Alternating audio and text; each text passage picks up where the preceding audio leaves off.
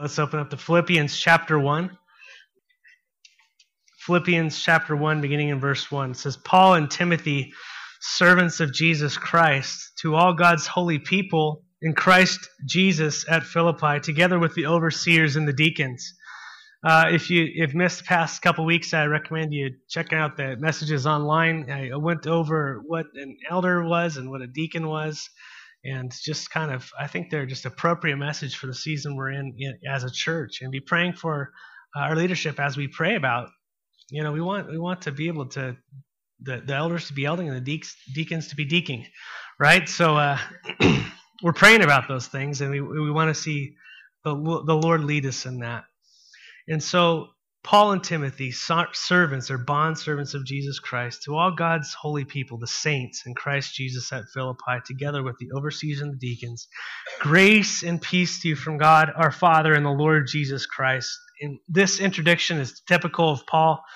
I think in almost every single one of his letters, it was just kind of, you know, at the end of my emails, I'll, I'll say in Jesus, Matt, or I'll say in, you know, in Christ or in Him, Matt. That's kind of like what I do you know, I normally don't say sincerely or take care. You know, that's kind of so. Uh, Paul, he said grace and peace every time he was writing a letter to his churches, and you know, some have noted the order of grace and peace, and we've talked about this for, before that. Uh, uh, there's grace and then peace. And this might be because we don't experience the peace of God until we experience the grace of God.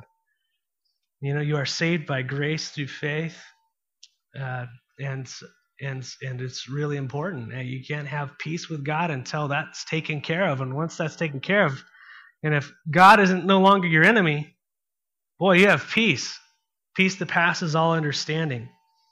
Ephesians 2 8 9. Obviously, you are saved by grace through faith, but because of this grace, grace love then should rule in our hearts. And then we're commanded in Colossians chapter 3 15, let the peace of Christ rule in your hearts, since as members of one body you were called to peace. You were called to peace. And be thankful. I love how he adds that at the end. Oh, yeah, and be thankful. Most importantly, grace and peace come from God, our Father, and the Lord Jesus Christ. He says it comes from Him. You know, this world and its powers, they're desperately seeking to find peace. I mean, we look around and we're, we're talking about peace talks every, every five minutes. Nations are at war, things are going crazy. This world and the powers that would be would have you think differently that grace and peace can be attained apart from God. And it's constantly pulling at you every single day. You must telling you that you must attain your peace through this world's means. You can attain grace and forgiveness through the world. And that's not so. It comes from the Father and from the Lord Jesus Christ. And as people of God, we long for peace. Don't you long for peace in your heart? I long for peace, just as God desires peace. But we live in a world that is at war. There's a war going on all around us, both physically and spiritually. And the scriptures say that this is going to intensify until the return of Christ, like birth pains. And the devil in this world that he rules offers a pseudo, pseudo peace, a, a fake peace, a false peace, a peace in, in possessions, a peace in relationships, a peace in pleasure, a peace in, peace in status, a peace in riches. If I only have these things, then I'll, I'll be satisfied in my soul. The war will stop. And I mean, the very fact that each of us have on new clothes every you know month testifies you know to the the world at work. Not saying it's it's wrong, but I mean, could we not still be dressed like we're from the '60s? And be okay. You know what I mean? Some of you are, and it's still okay. Not 80s, sorry. You know, my haircut gets framed in time, and people are, ah, you know. Boy, that's a living time capsule. No, but peace and you know, peace, peace by government. Amen. I mean, these things apart from God, apart from God, are idolatry. And they're, they're false peace when we trust them, and they lead, they end up leading to the compromise of our faith. It's always asking for compromise, don't you agree? You know, the scripture warns of the peace that man gives, that the world gives. First Thessalonians chapter 5, verse 1, just a, a, a section of scripture here I want to read. It says, Now, brothers and sisters, about the times and the dates, we do not need to write to you, for you know very well that the day of the Lord will come like a thief in the night, while people are saying, Peace and safety. Destruction will come on them suddenly, as labor pains on a pregnant woman, and they will not escape. the, the peace that the world gives is not truly peace at all. Destruction is going to come when, when we say we, we've achieved our peace, it says here in Scripture. But you, brothers and sisters, are not in darkness, so that this day should surprise you like a thief. You are like the, you are all the children of the light and children of the day. We do not belong to the night or to darkness. So let us not be like others who are asleep, but let us be awake and sober. And so the peace that passes all understanding, the peace that will guard our hearts and give us hope, is in Christ alone. We just sang it. In Christ alone. Don't be lulled to sleep, like he's saying here. Don't be lulled to sleep by false peace that this world offers. The peace, that peace is rooted in compromise again, and it will never satisfy the, the peace that your heart truly craves. The cravings we all need uh, and desires cannot be quenched with evil. How many of us try to quench our desires with, with evil? You know? God set us up to where that only thing that will satisfy, truly give us satisfaction in our hearts, is through His hand. Relationships given by Him, possessions given by Him, love given by Him. Amen?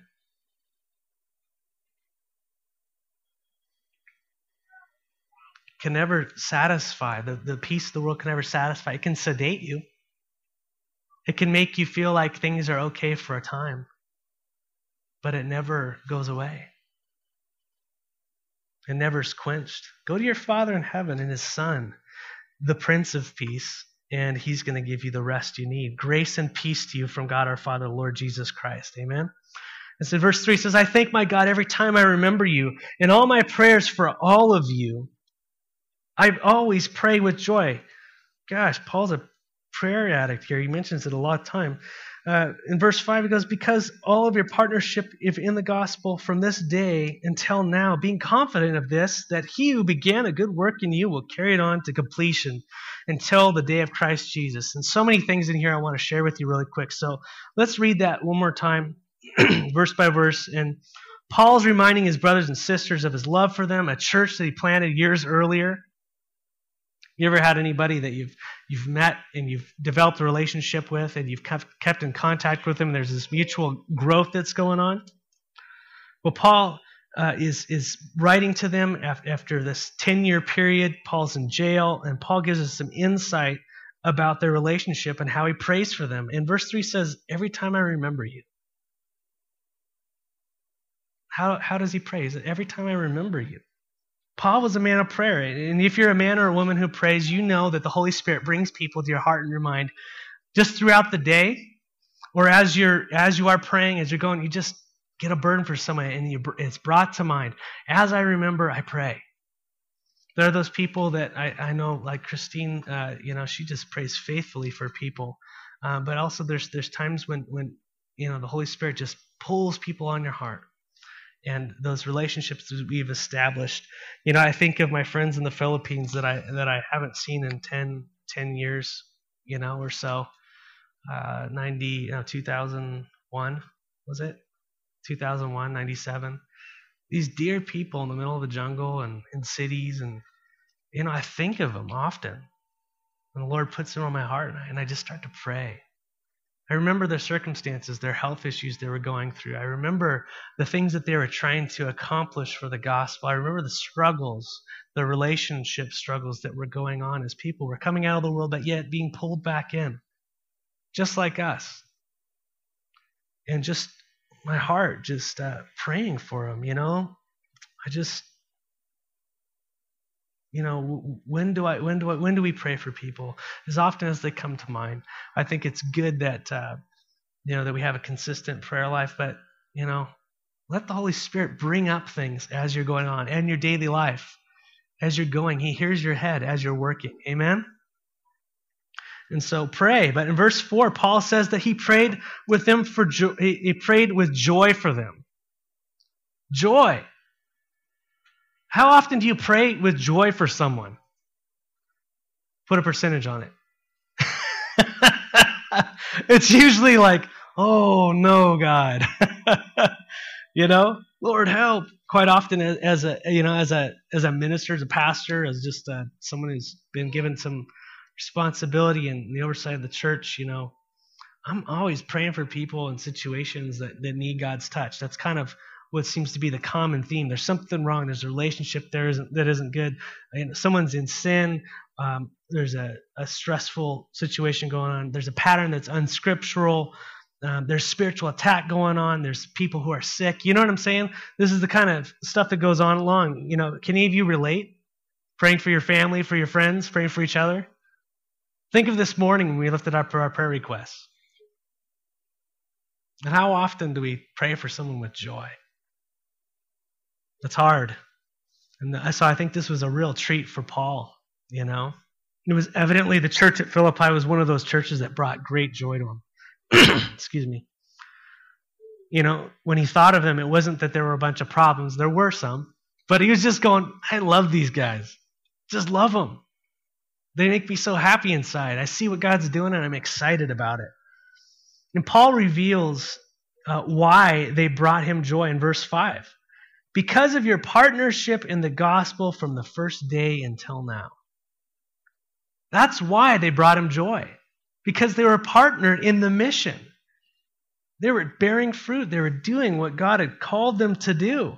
Really, there's no greater joy for me as a pastor to see, to look out into your lives. And yes, there's going to be issues going on, but to see you actively engaged in what God has called you to be, who God has called you to be, whatever capacity that is gospel minded people. That brings great joy, no greater joy. Why? You know, because it's evidence that God is at work, and that's what we long to see. Don't you evident, don't you want to see God working and doing something? You know, I see the enemy at work every day, don't you? My gosh, that guy's like nonstop.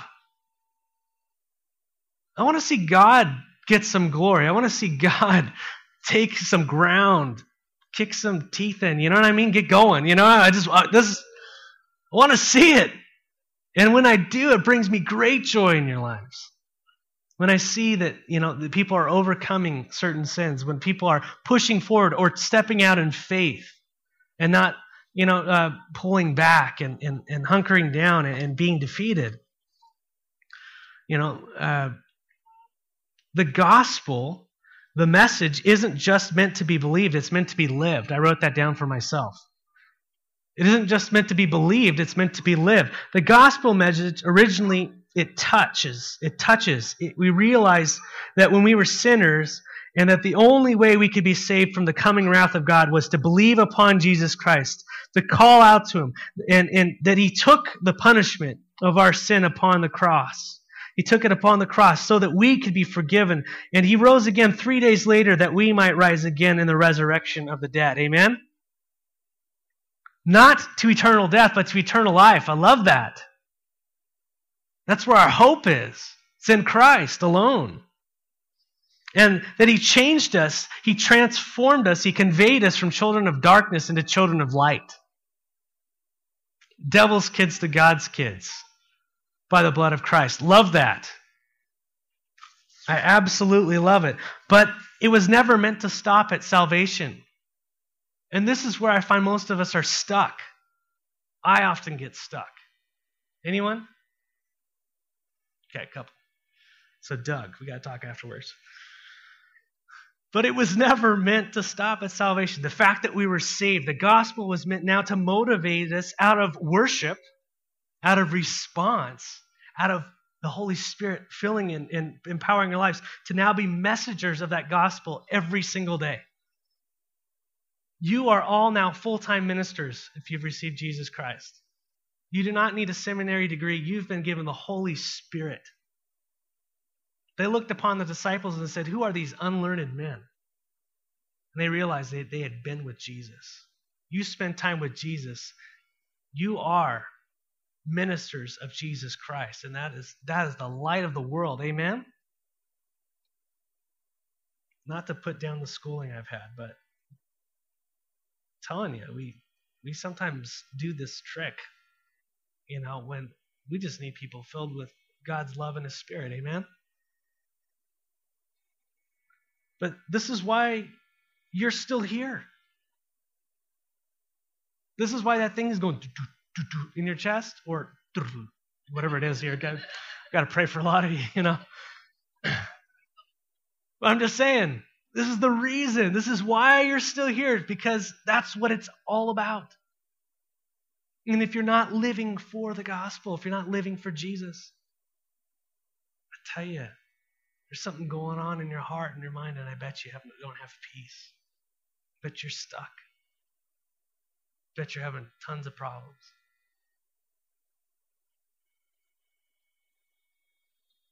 Their lives were joined with Paul's in the ministry of the gospel. If you're feeling stuck in your walk with the Lord this morning, confess your sin, repent, and get refocused on your calling. God's not into rubbing your nose in it. He rubbed Jesus' nose in it. He wants you to get up and get going. If you lack hope this morning, how many of you struggle with hope and anxiety? Get refocused on your hope, capital H and get moving again. Your purpose is to partner in the advancement of the gospel of Jesus Christ, and many of you do it well. You know? And the Lord is the ultimate judge, amen? The church at Philippi was steadfast in this for 10 years now. And he's writing this letter. What you, and, and, and my thinking, hey, you've partnered with me. I'm praying for you. I'm, I pray with joy because you've partnered with me. What, what do you think that partnering looked like?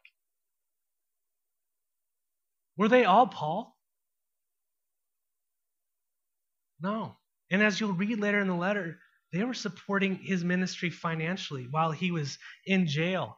In a Roman jail, now I don't, you know, I hope none of you plan on going to jail, you know, but if you do, you're taken care of. I mean, for the most part, right? Three squares a day. In that situation, in the Roman jail, you were not taken care of. It was up to your family or people you knew to take care of your livelihood. If you didn't have those people, you would die. Not a good situation. And the Philippians were constantly taking care of his needs. And I kind of go back to, um, what was her name? Sorry, the seller of purple. Help me. Lydia who was a probably a, a, a businesswoman who did very well.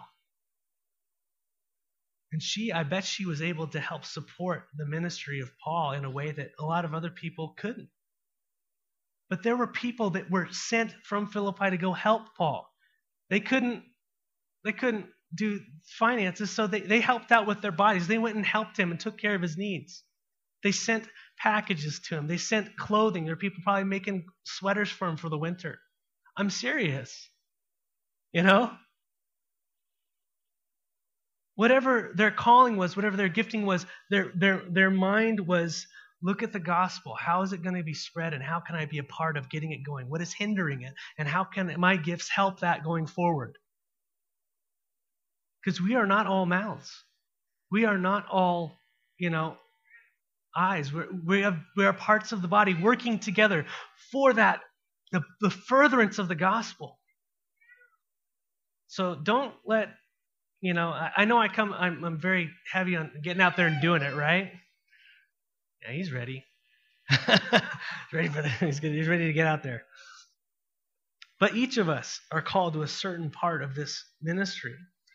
What does it look like? Each one according to their gifts. And so Paul brought uh, so they brought great joy to Paul because they were yoked with him in the ministry. They were on the same page, the page that Jesus commanded them to be on, the, the same page that Jesus commands us to be on. But Paul's joy, now this is important, and you will be miserable if you do this. Paul's joy is not rooted in their ability to perform. Paul's joy was not rooted in the ability and their ability to perform. But verse 6 says what? What does it say in verse 6? Being confident of this, The reason why I have joy is because I'm confident in this. You know, you're, you're partnering with the gospel. I'm confident of this that he who began a good work in you will carry it on to completion until the day of Christ Jesus. What is the good work?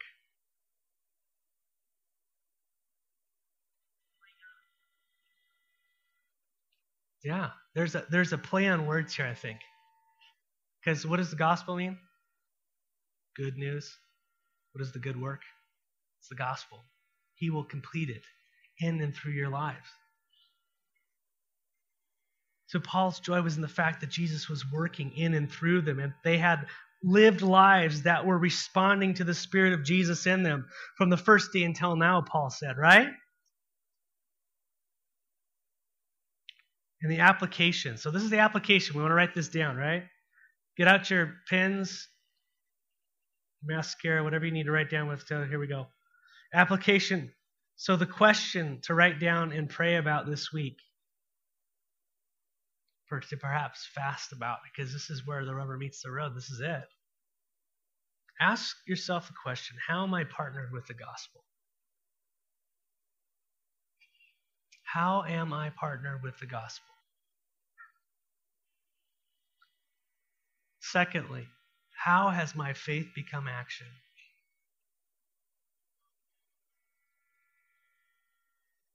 And what is hindering that from happening?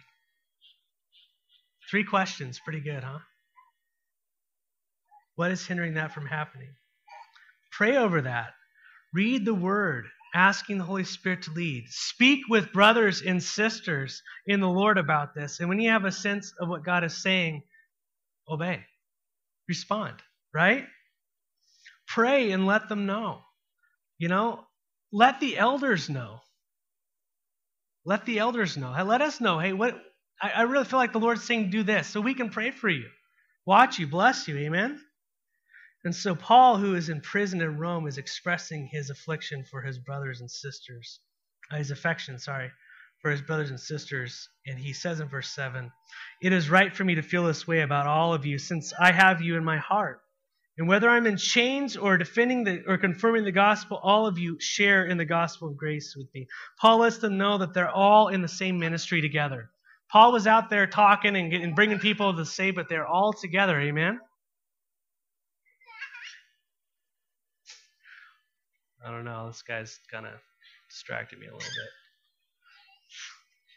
Probably what it's like in heaven. All right.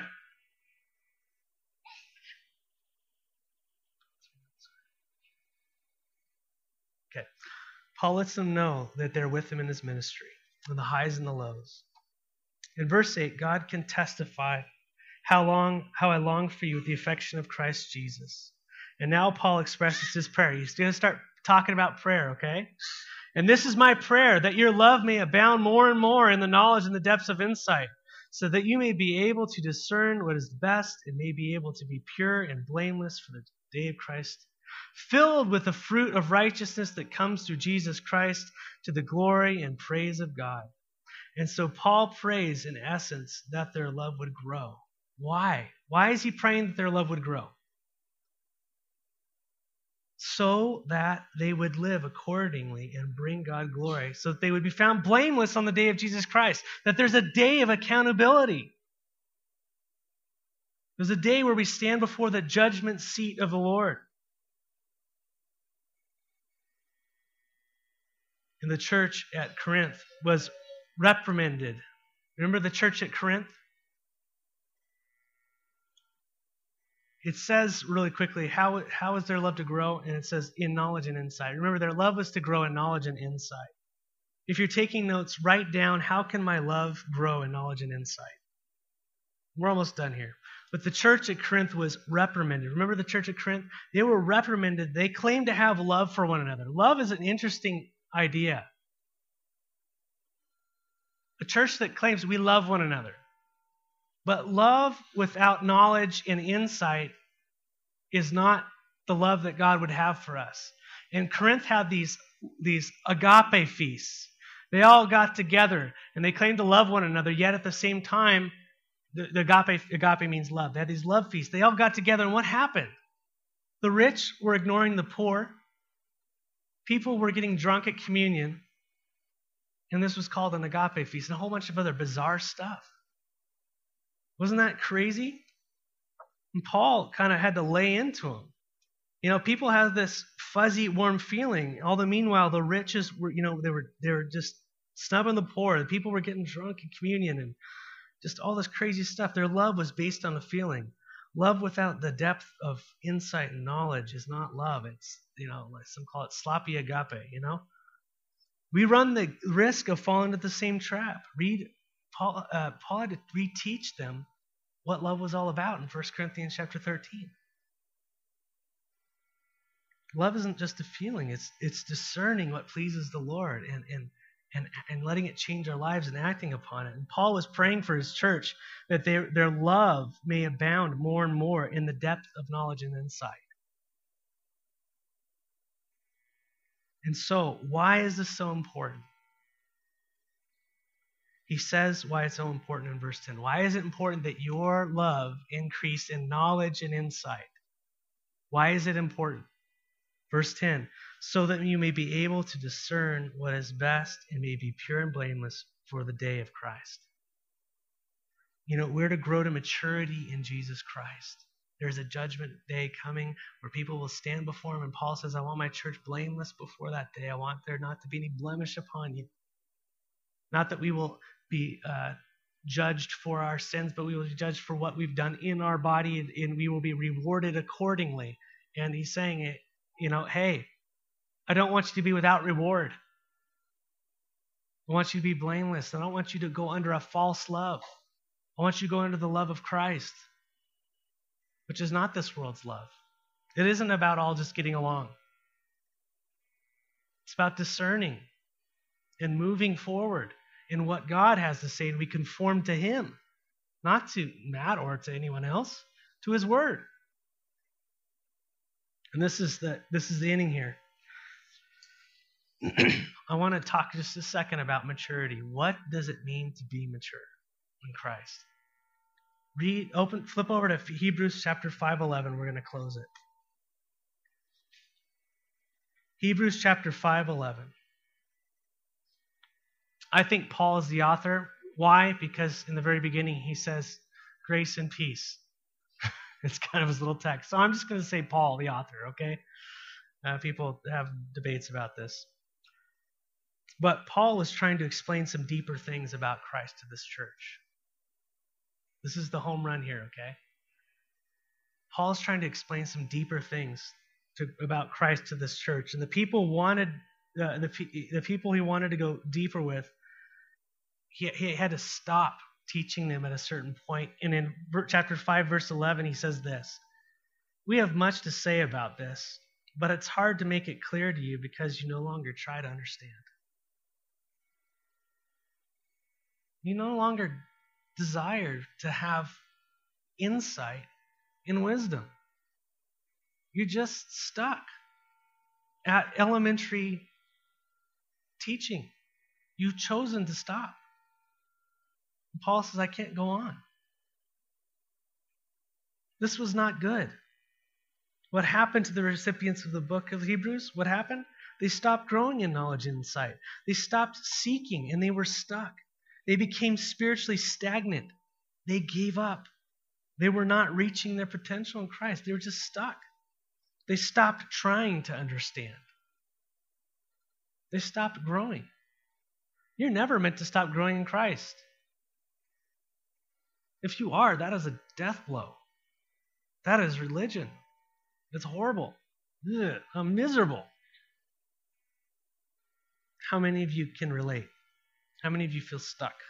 I feel stuck in certain areas. I've, I've felt stuck several times in my life. I think the Holy Spirit this morning is desiring to speak to this church again and just to some people, I don't know, and is just saying, you know, will you listen? Will you try again?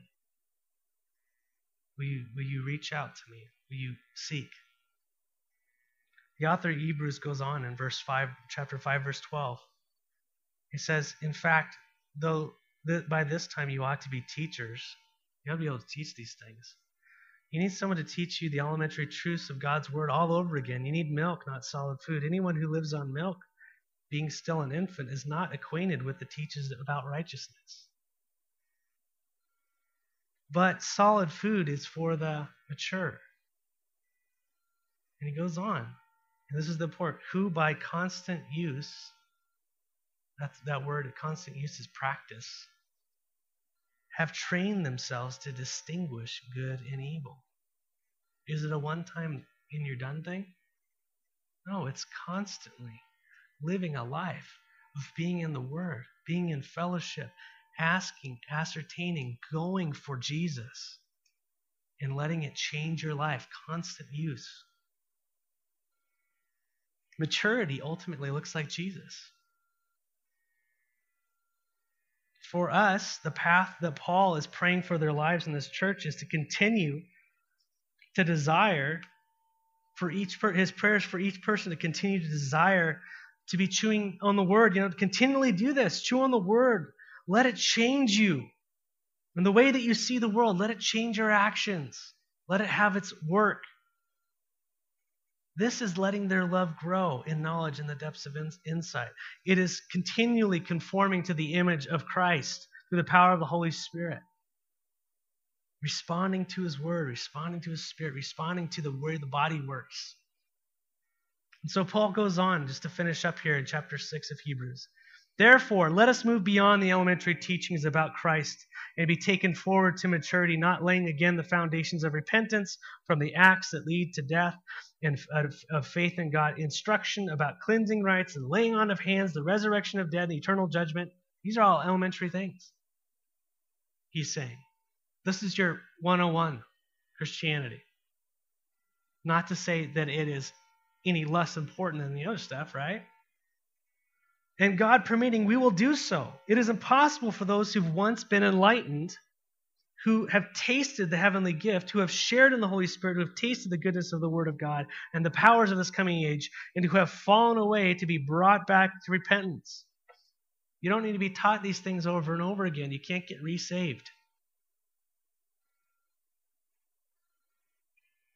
You know, some of you are, are new believers and, and, you need the elementary teachings. You need to focus on that. You need to the milk of the word. But some of you need to be motivated to grow in, in maturity. And I would encourage you to get involved. Seek out a Bible study. Start listening, self-feeding on your own. Do devotions with your husband or wife or whatever it is that, that floats your boat, but start growing. And not only listen to it, but apply it. I'm speaking to myself too you know, it's a poor example, but you know, if I come over to your house and I find you playing with the toys that you were playing with like in second grade and really enjoying it, we got issues, we got problems. And yet spiritually, you know, we, we, we kind of run into those things with the church. Don't we? I find myself, you know, Let's let the word, word of God have its effect on us and build us up and train us to discern good and evil because there's a time coming upon this world that the Bible spoke more about than any other time. And the, the time leading up to it, I believe, that we're going to need some discerning people. We're going to need some people who are not going to be pulled to the left or right based on the way they feel, but they base it upon what He says and they know what he says. And it's the foundation for their lives. We're going to need to preach the gospel during that time, and that time is now. But to their loss, verse 6, they crucify the Son of God all over again and subjected him to public disgrace. In Hebrews chapter 5, verse 7, gives some insight to the eternal reason why Paul is praying for them and perhaps exhorting them continue to grow in their love he mentions being found blameless on the day of Jesus Christ. And he goes, you want, I want you to be blameless on that day, brothers and sisters. I don't want you to continue to come here every Sunday and listen to the message and to go home and think that's it. Let the gospel have effect. Let it change you every day. And the very last verse here that I want to read, last verse is the land that drinks the rain often falling on it and that produces a crop useful to those for whom it is farmed receive the blessing of God. But the land that produces thorns and thistles is worthless and is in danger of being cursed. In the end, it will be burned. Scary stuff. But even though we speak like this, dear friends, Paul, I love him. He brings back the hope. We are convinced of better things for your case. The things that have to do with salvation. God is not unjust. He's not going to forget the work that uh, and the love that you've shown him and have helped his people and continuing to help them, partnering in the gospel. He's not going to forget all this stuff.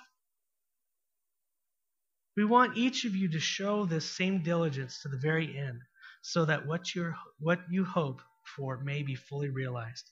We don't want you to become lazy, but to imitate those who through faith and patience inherited what has been promised. Who are these people? And the Hall of Faith, Romans 11. I mean, Hebrews 11.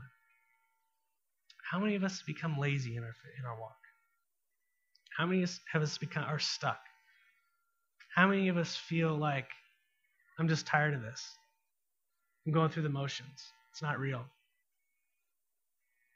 How many of you know this morning that God absolutely adores you and wants you to change that in a heartbeat? He absolutely does. And He's here for you. And He loves you. And He will change you if you let Him. Amen? Go to Him this morning. Get involved. Be in the Word. Be in prayer. Those things don't make you right with God, they help you grow with God. Amen? All right, let's pray. Lord, we want to thank you for all that you've done today. Pray that you bless uh, this church, Lord, and the people involved.